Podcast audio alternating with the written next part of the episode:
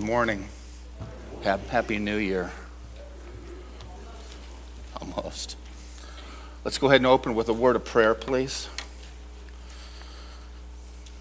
Lord, we just come before you this morning. We're just so grateful for the new year, the new the season we just had, the advent of our Savior's birth, and we just pray as we lift as we have lifted up in song today that we recall your grace, we remember your grace, and Lord, as, as we open the word this morning, that you, it would be your spirit that would proclaim your truth from the, from the scriptures we're going to be looking at this morning. And Lord, just guide my lips. Lord, open our hearts that we would um, take what you want us to learn this morning uh, from this text and that we would um, just treasure it. And Lord, we just ask all these things in Jesus' name. Amen. Um, if you please open your Bibles, if you would, to Galatians chapter 2, uh, verses 14 to 21, um, as we continue to uh, see Paul's defense of the gospel in the light of attacks by Judaizers. Um, and we'll be focusing on justification this morning and its relationship to the law. And um, if you please, if you are able, if you would please stand in the honor of the reading of God's word.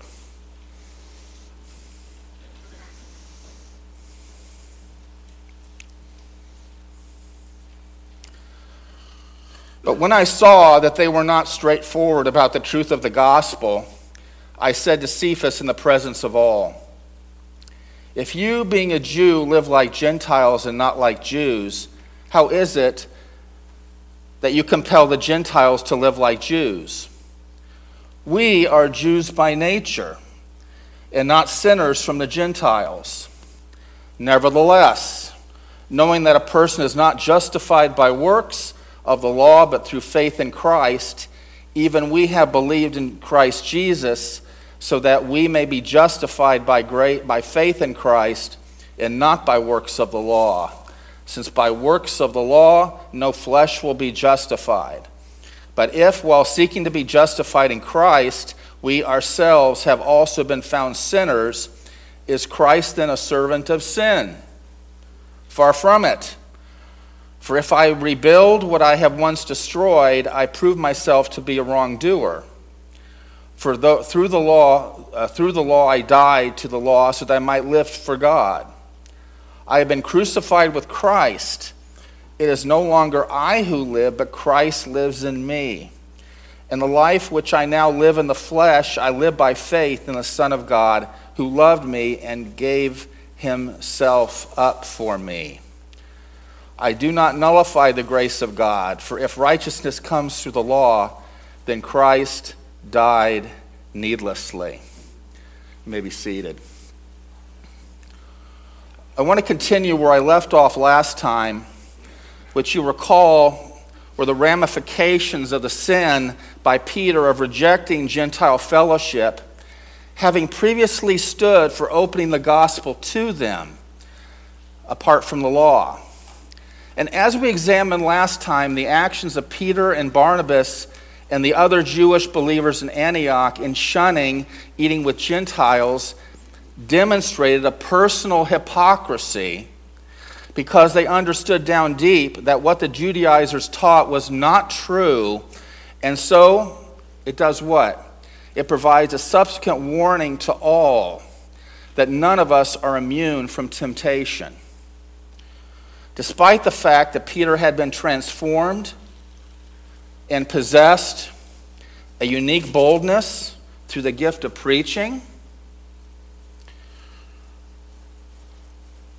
was given the ability to move magnificently and powerfully amongst men and women, where great signs follow his teach his preaching and teaching, he's still a man.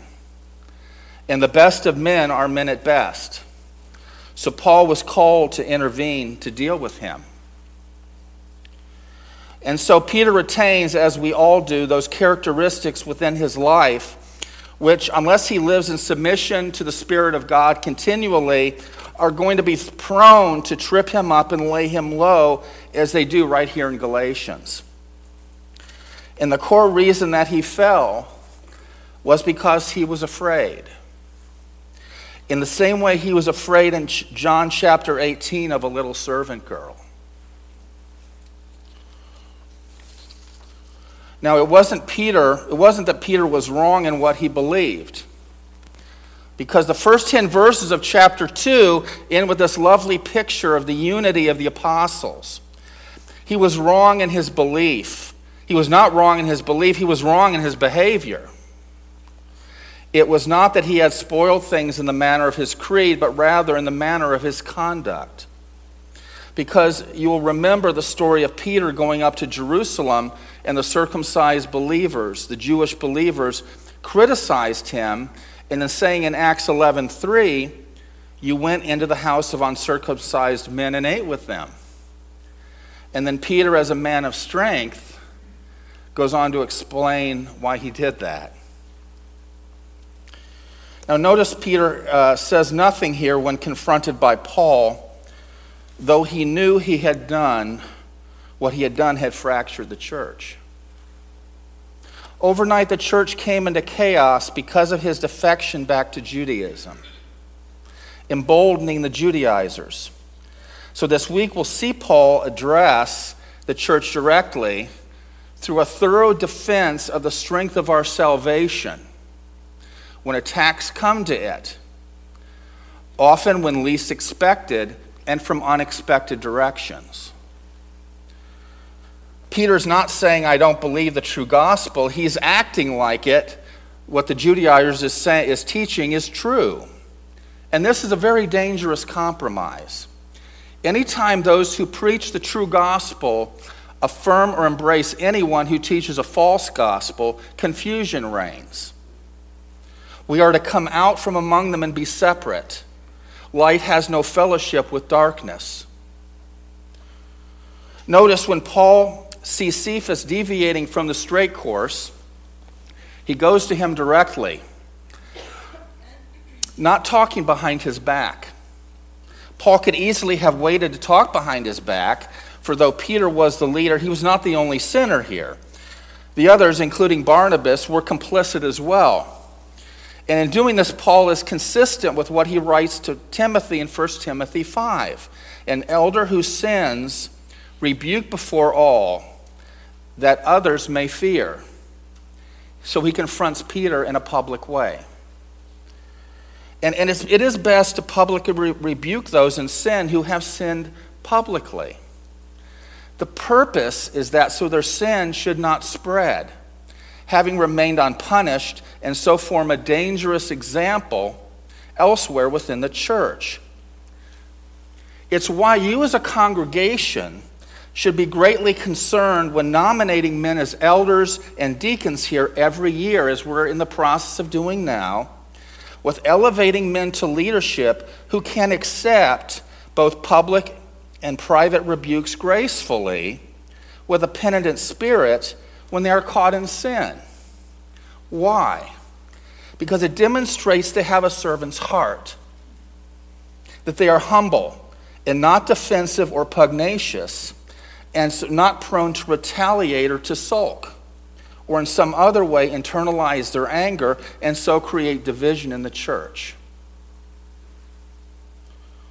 Verse 14 says, I saw that they were not straightforward, which is orthopedeusin in Greek, from which we get orthopedic. Ortho means straight, pedeo is the verb from which the word foot comes. So they weren't walking straight. They were not walking straight about the truth of the gospel, or they were, to alternately say they were not walking uprightly. It's, it's really the, uh, this term is the only uh, place that it's used here in, in Scripture. Although walking analogies are favorites with Paul in representing uh, different ethical ideas. By the way, the sin of hypocrisy is one of the most subtle and dangerous of sins. Seven times Jesus thundered against the religious leaders of his day in Matthew and Luke. Woe to you, scribes and Pharisees, hypocrites! Beware of the leaven of the Pharisees, which is hypocrisy. Leaven spreads subtly and pervasively until the whole lump of dough is affected. So does hypocrisy. It is a perpetual danger for the religious and especially for religious leaders. And it is a root sin that Paul confronts here in our text and one we need to look to within ourselves often. In Romans 2, 7, 2 17 through 24, which we looked at last week, Paul speaking to professing Jews, to what end? If we instruct someone else, do we not also instruct ourselves? In verses 15 to 21, the section which follows is, is a continuation of, of the rebuke addressed to Peter, but the apostle moves and begins commenting on his own words, now addressing directly to the Galatians. So we are thus led without any real break from the historical and personal to the doctrinal portion of the epistle, where Paul's going back and define the gospel again his statement in verses 15 and 16. We are Jews by nature and not sinners from among the Gentiles. Nevertheless, knowing that a man is not justified by works of the law, but through faith in Christ Jesus, even we have believed in Christ Jesus so that we may be justified by faith in Christ and not by works of the law. Since by works of the law no flesh will be justified. In Job 25 2, we have Bildad's very important question regarding righteousness. Dominion and awe belong to him. Who makes peace in his heights? Is there any number to his troops? And upon whom does his light not rise? How then can mankind be righteous before God? How can anyone who is born of a woman be pure? If even the moon has no brightness and the stars are not pure in his sight, much less man, that maggot, and a son of man, that worm. How can a man be righteous before God? How can a condemned sinner be declared just? Paul would answer Bildad by saying, by faith, by faith in Christ, by faith alone, not by works. There are important words here in Galatians 2. The word faith is here, the word law is there. But there's another word there used for the, really for the first time, a word which could easily go unnoticed but is critically essential to the message of this letter and to the gospel. It's the word justified. And you see it three times in verse 16, in verse 17, and again in verse 21. Justification explains the true gospel's view of faith and law. Paul unfolds this great core doctrine of justification by faith alone. This is the article of faith that Luther once said if it is lost, all true doctrine is lost, and the church is lost. How are we to understand the doctrine of justification? If you say to someone in a court, you're condemned, you would understand that. Well, the opposite of that is to say to someone, you're justified, you're righteous. It's the opposite of condemnation. From our 20 affirmations and denials of salvation, justification is defined as salvation from the penalty of sin. At the moment of justification through saving faith in the Lord Jesus Christ as Savior, the following occurs the sins of the believer are forgiven, the Holy Spirit indwells the believer, the believer has union with or is joined to Christ. The believer is regenerated, born again as a new creation in Christ. The righteousness of Christ is imputed to the believer. And lastly, the believer is placed in the right standing with God and receives eternal life with God. Now, there's a lot there, but we'll break it down. So, justification is a matter of imputation, reckoning, charging. The sinner's guilt is imputed to Christ. Christ's righteousness is imputed to the sinner. This is often called the great exchange. And we see this in 2 Corinthians 5:21. He, God, made him, Jesus Christ, who knew no sin, to be sin on our behalf, so that we might become the righteousness of God in him. Imputation means we now wear the righteousness of Christ as a kind of encompassing cloak over us. We're not infused personally, as a Catholic would teach, but we wear Christ's righteousness over us. We are declared righteousness before God, before men, and before ourselves. That is a gracious act of God whereby, based on Christ's work as our mediator, he declares the sinner just. And the recipient accepts this with a believing heart. We see this in Romans 3, Romans 4, Romans 5, Romans 9, and Titus 3. It is a blessing, people, because as God imputes Christ's righteousness to the believing sinner, God does not merely cancel a sinner's guilt and declare that that sinner is innocent. God imputes through the covering with the cloak of Christ's righteousness to the believing sinner's account and declares that the sinner is righteous. We are not innocent in and of ourselves. Otherwise, are we? Sin is in our nature because of the curse of Adam. We sin continuously. In justification, the Father takes the lead. Romans 8:33. Who will bring a charge against God's elect? God is the one who justifies. Who is the one who condemns? Christ Jesus is he who died, yes, rather, who was raised, who is at the right hand of God, who also intercedes for us. In the resulting sanctification, the Holy Spirit takes the lead.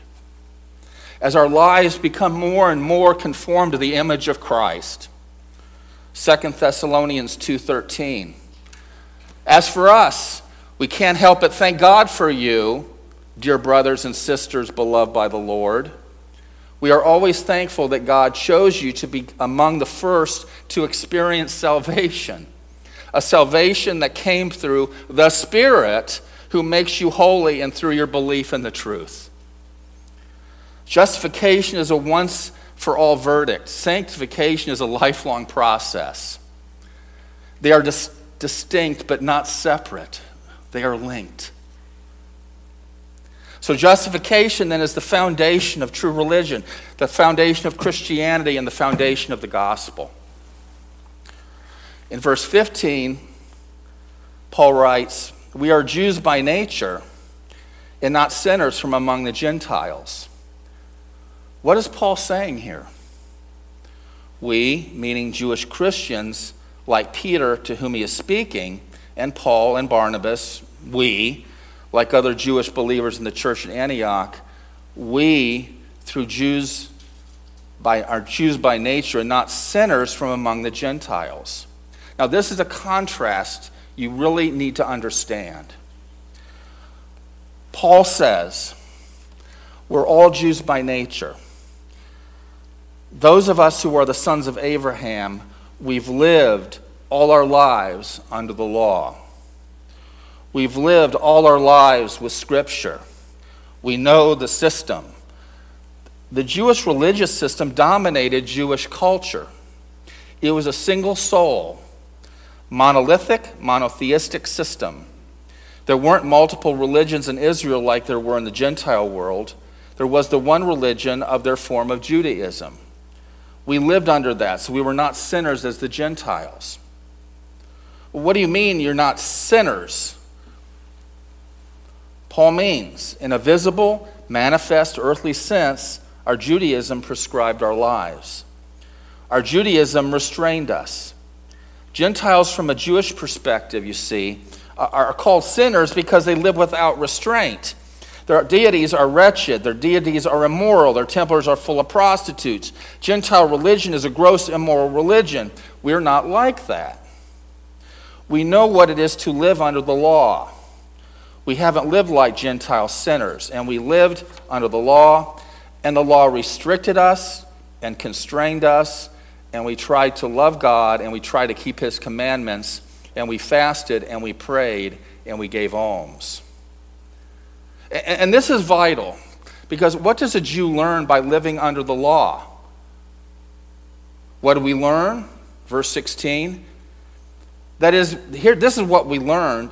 That, that is what we learn, nevertheless, is in spite of, of what we just described, we conclude that a man is not justified by works of the law. The position of the Judaizers is you've got to have the law operating. The believing Jews are saying, hey, we've been there. Paul says we've experienced that. We've done what Romans 9 and 10 says. Go with me over to Romans 9, uh, verse 30, please. What shall we say then? That Gentiles who did not pursue righteousness attained righteousness, but the righteousness that is by faith.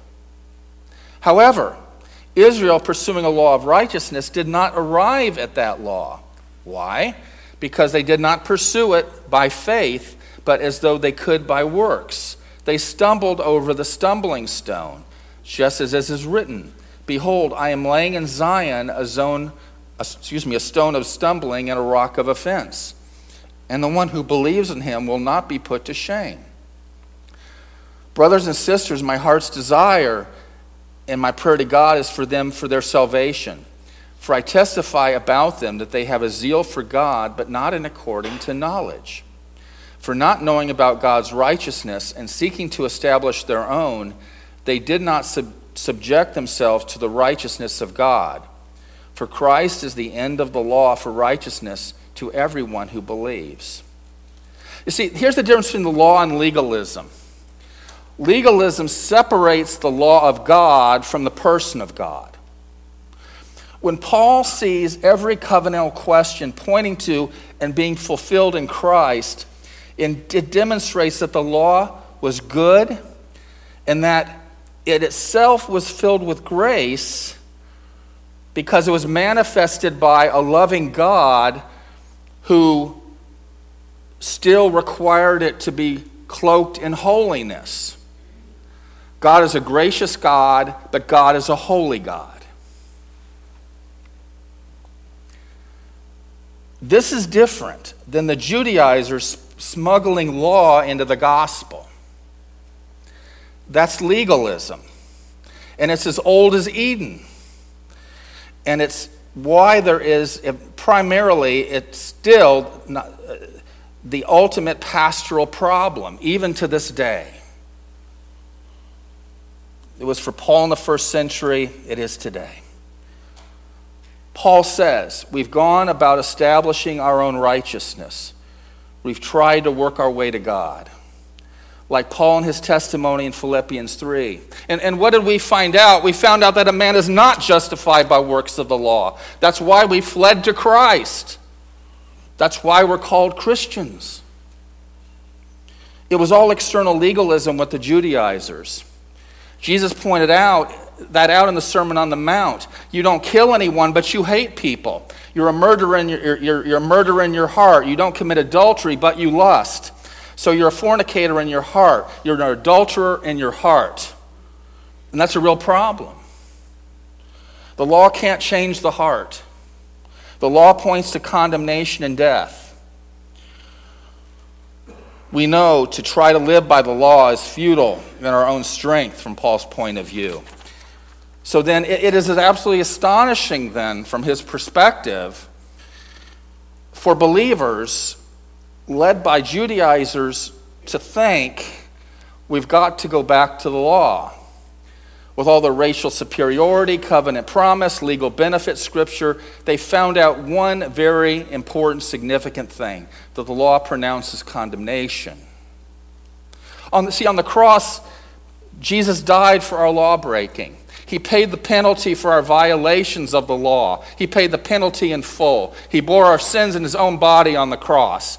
He became sin for us. And all that is required for us to be justified is to acknowledge our sin and helplessness, and so learn to repent of self will and self effort and self righteousness and put our confidence in the work of Jesus Christ. So, literally, he says in verse 16, through faith in Jesus Christ, into Jesus Christ. As he's saying here, not just agreeing that Jesus was a great, some kind of great guru or teacher who lived and died and has wise words to say to us, but to him becoming our refuge. When we come to Christ as our refuge, we embrace the one who fully satisfied the law of God, people and the one who bore the penalty for all our sins by a judicial act of God, because our sins are paid for in Christ. God declared us righteous by faith alone. We see this in John 3, don't we? Nicodemus was a ruler of the Jews. He's a member of the ruling party, the Pharisees, an elite leader of Jerusalem, a legalist. He comes to Jesus having bound himself to all the Mosaic prescriptions, and the question in his heart is how do I get into the kingdom of heaven? Into the kingdom of God. So here's a Jew who's kept the law as much as is humanly possible, and he knows he's not in the kingdom. And that's really the point to all through which all religious Jewish believers must pass through that point we saw what the law did. It is useless other than as a tutor. So Nicodemus wants to know how can I be in the kingdom? Jesus doesn't say to him, Well, there's a couple more things you need to do. He says you need to be born again. Your entire life of accumulated works are meaningless. You're on the fast track to hell as a humanistic, immoral atheist, since works no play, no play no part in salvation. How can that be? says Nicodemus. Jesus says, You have to be born from above. You can't do it. God has to do it. All a sinner can do is to cry out to God to give him life and faith in Christ. Um, so, to look at this another way in verses 15 and 16, the danger these Judaizers are in, if a Jew who, having turned to Christ, has learned that strict obedience to legal requirements, both divine and human, will not bring him into the kingdom. But the Judaizer nevertheless tries to impose legalism on Gentiles. He places a yoke on them which is inexcusable and then so places himself under condemnation.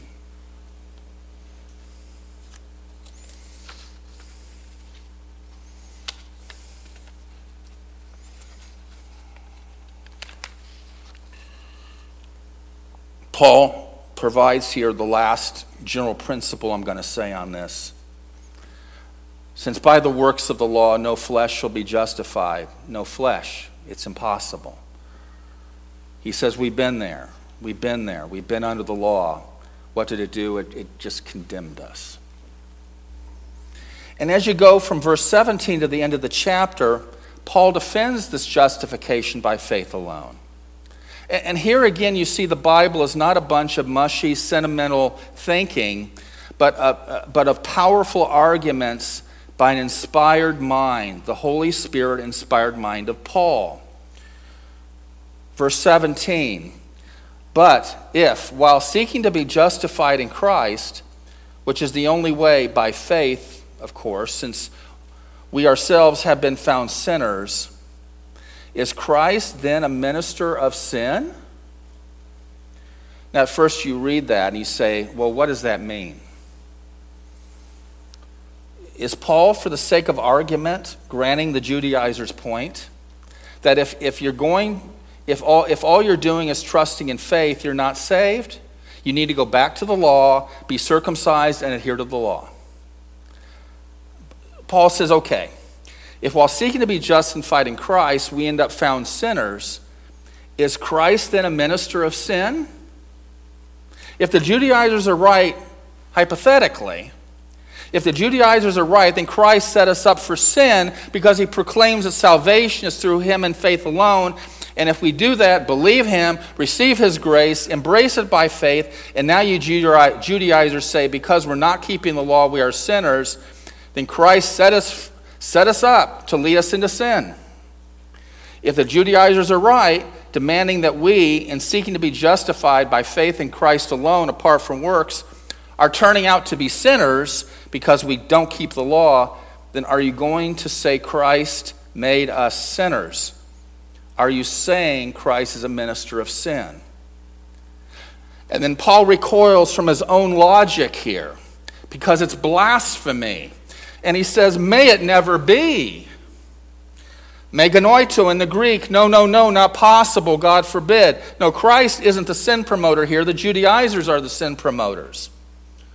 Verse 18 For if I rebuild what I once destroyed, the system of works, I prove myself to be a transgressor.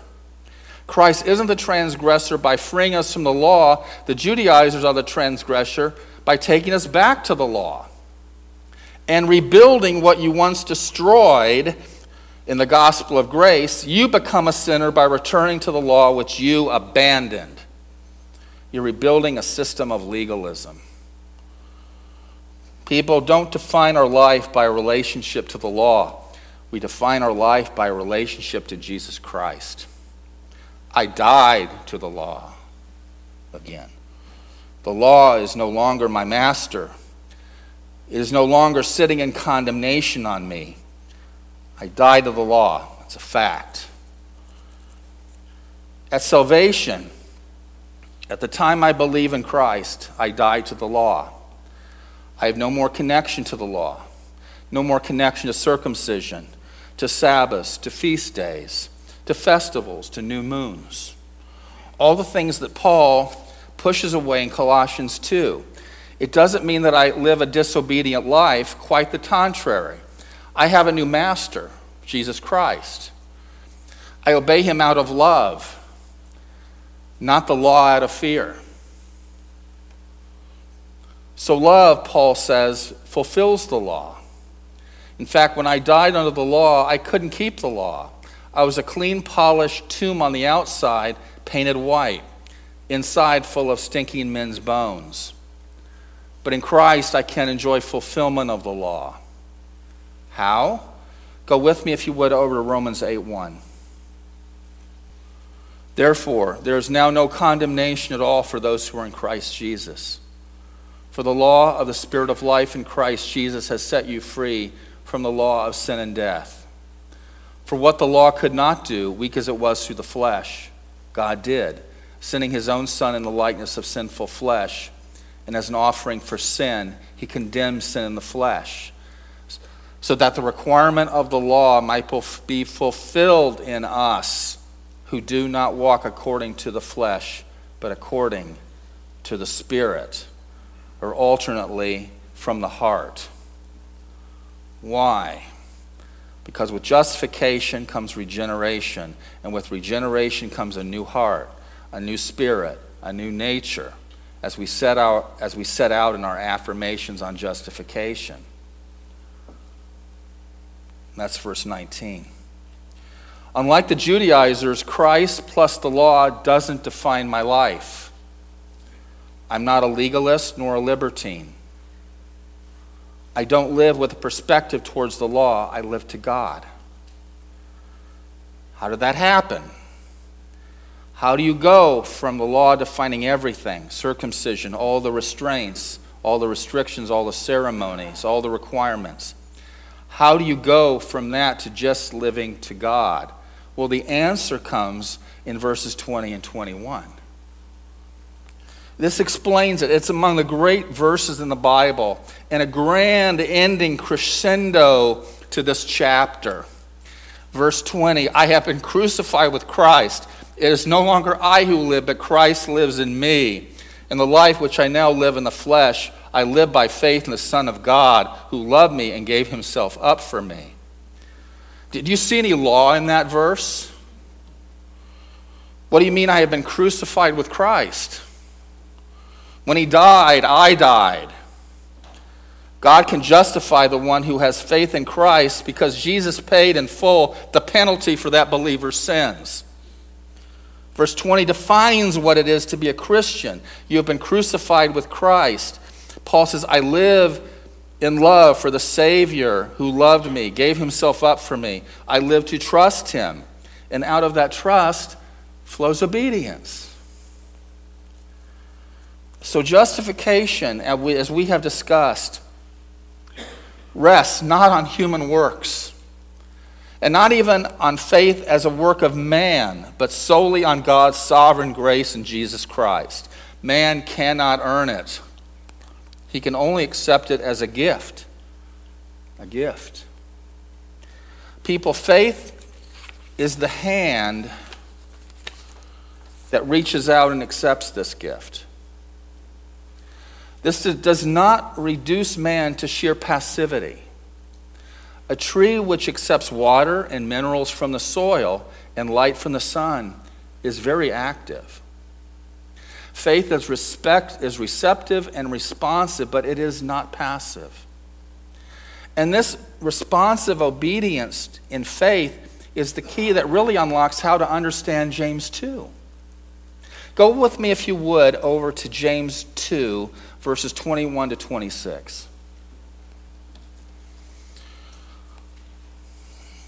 We have here the story of Abraham and Rahab. Was our father Abraham not justified by works when he offered up his son Isaac on the altar? You see that faith was working with his works. And as a result of the works, faith was perfected and the scripture was fulfilled, which says, And Abraham believed God, and it was credited to him as righteousness. And he was called a friend of God. You see that a person is justified by works and not by faith alone. In the same way was Rahab the prostitute not justified by works, but also when she received the messengers and sent them out by another way.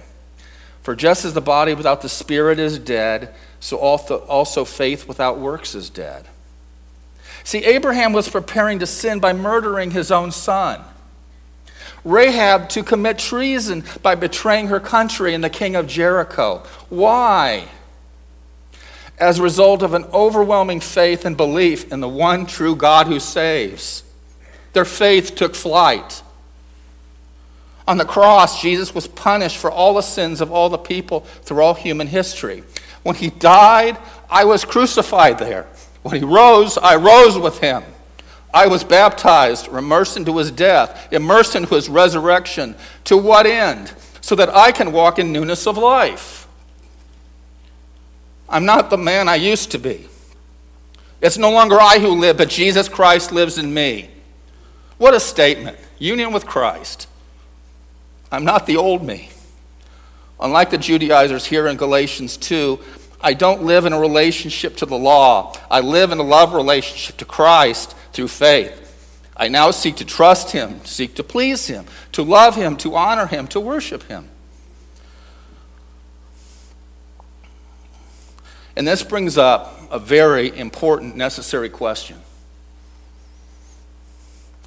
Do I really want the gift or the giver? What or whom am I trusting? Do I become so enthralled, so exhilarated, so overwhelmed with this wonderful gift of salvation and forget the one who was born of a virgin, led a perfect sinless life, and died on the cross to make that gift possible for me personally? How easy it is at Christmas to focus on what we've just unwrapped and forget the source and the sacrifice of the one who made the gift possible. Thanks for the free gift of salvation, Lord. I'll give you a call and I need something else. No, no. The gift of salvation, a right standing with God, is sublime.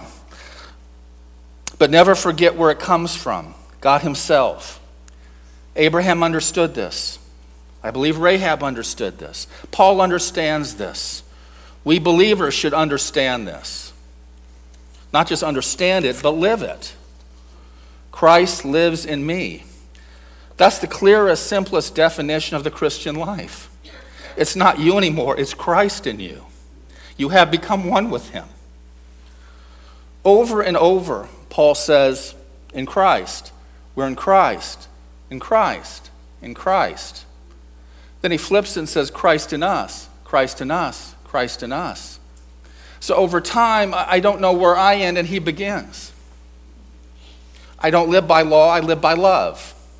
By his amazing grace, I live by faith in the one who loved me and gave himself up for me. What an incredible truth. The Judaizers here in Galatians, by hopelessly clinging to essentially a Christless legalism, were blind to this.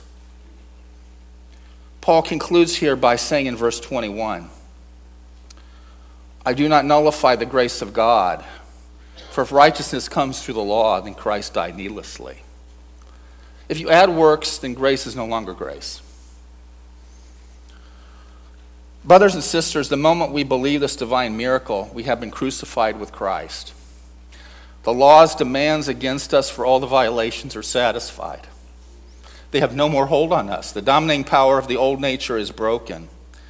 I live, yet not I, it's a transformed I instead of a sinner with a totally depraved nature, attempting to earn acceptance with God by works. I'm now a saint, accepted, beloved, with Christ living in me, living his life through me. And this leads to a second um, consideration here as we finish, and that is fleshing out this totality of our reliance in Christ taken to an even more elemental level that of life itself.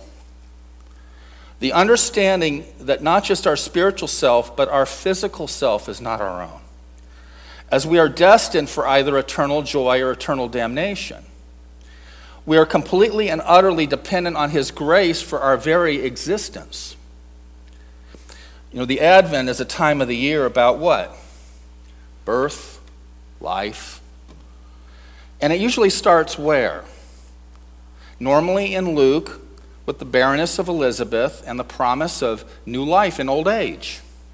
The miraculous birth of the forerunner to our Savior as a gracious gift to Zechariah and his wife.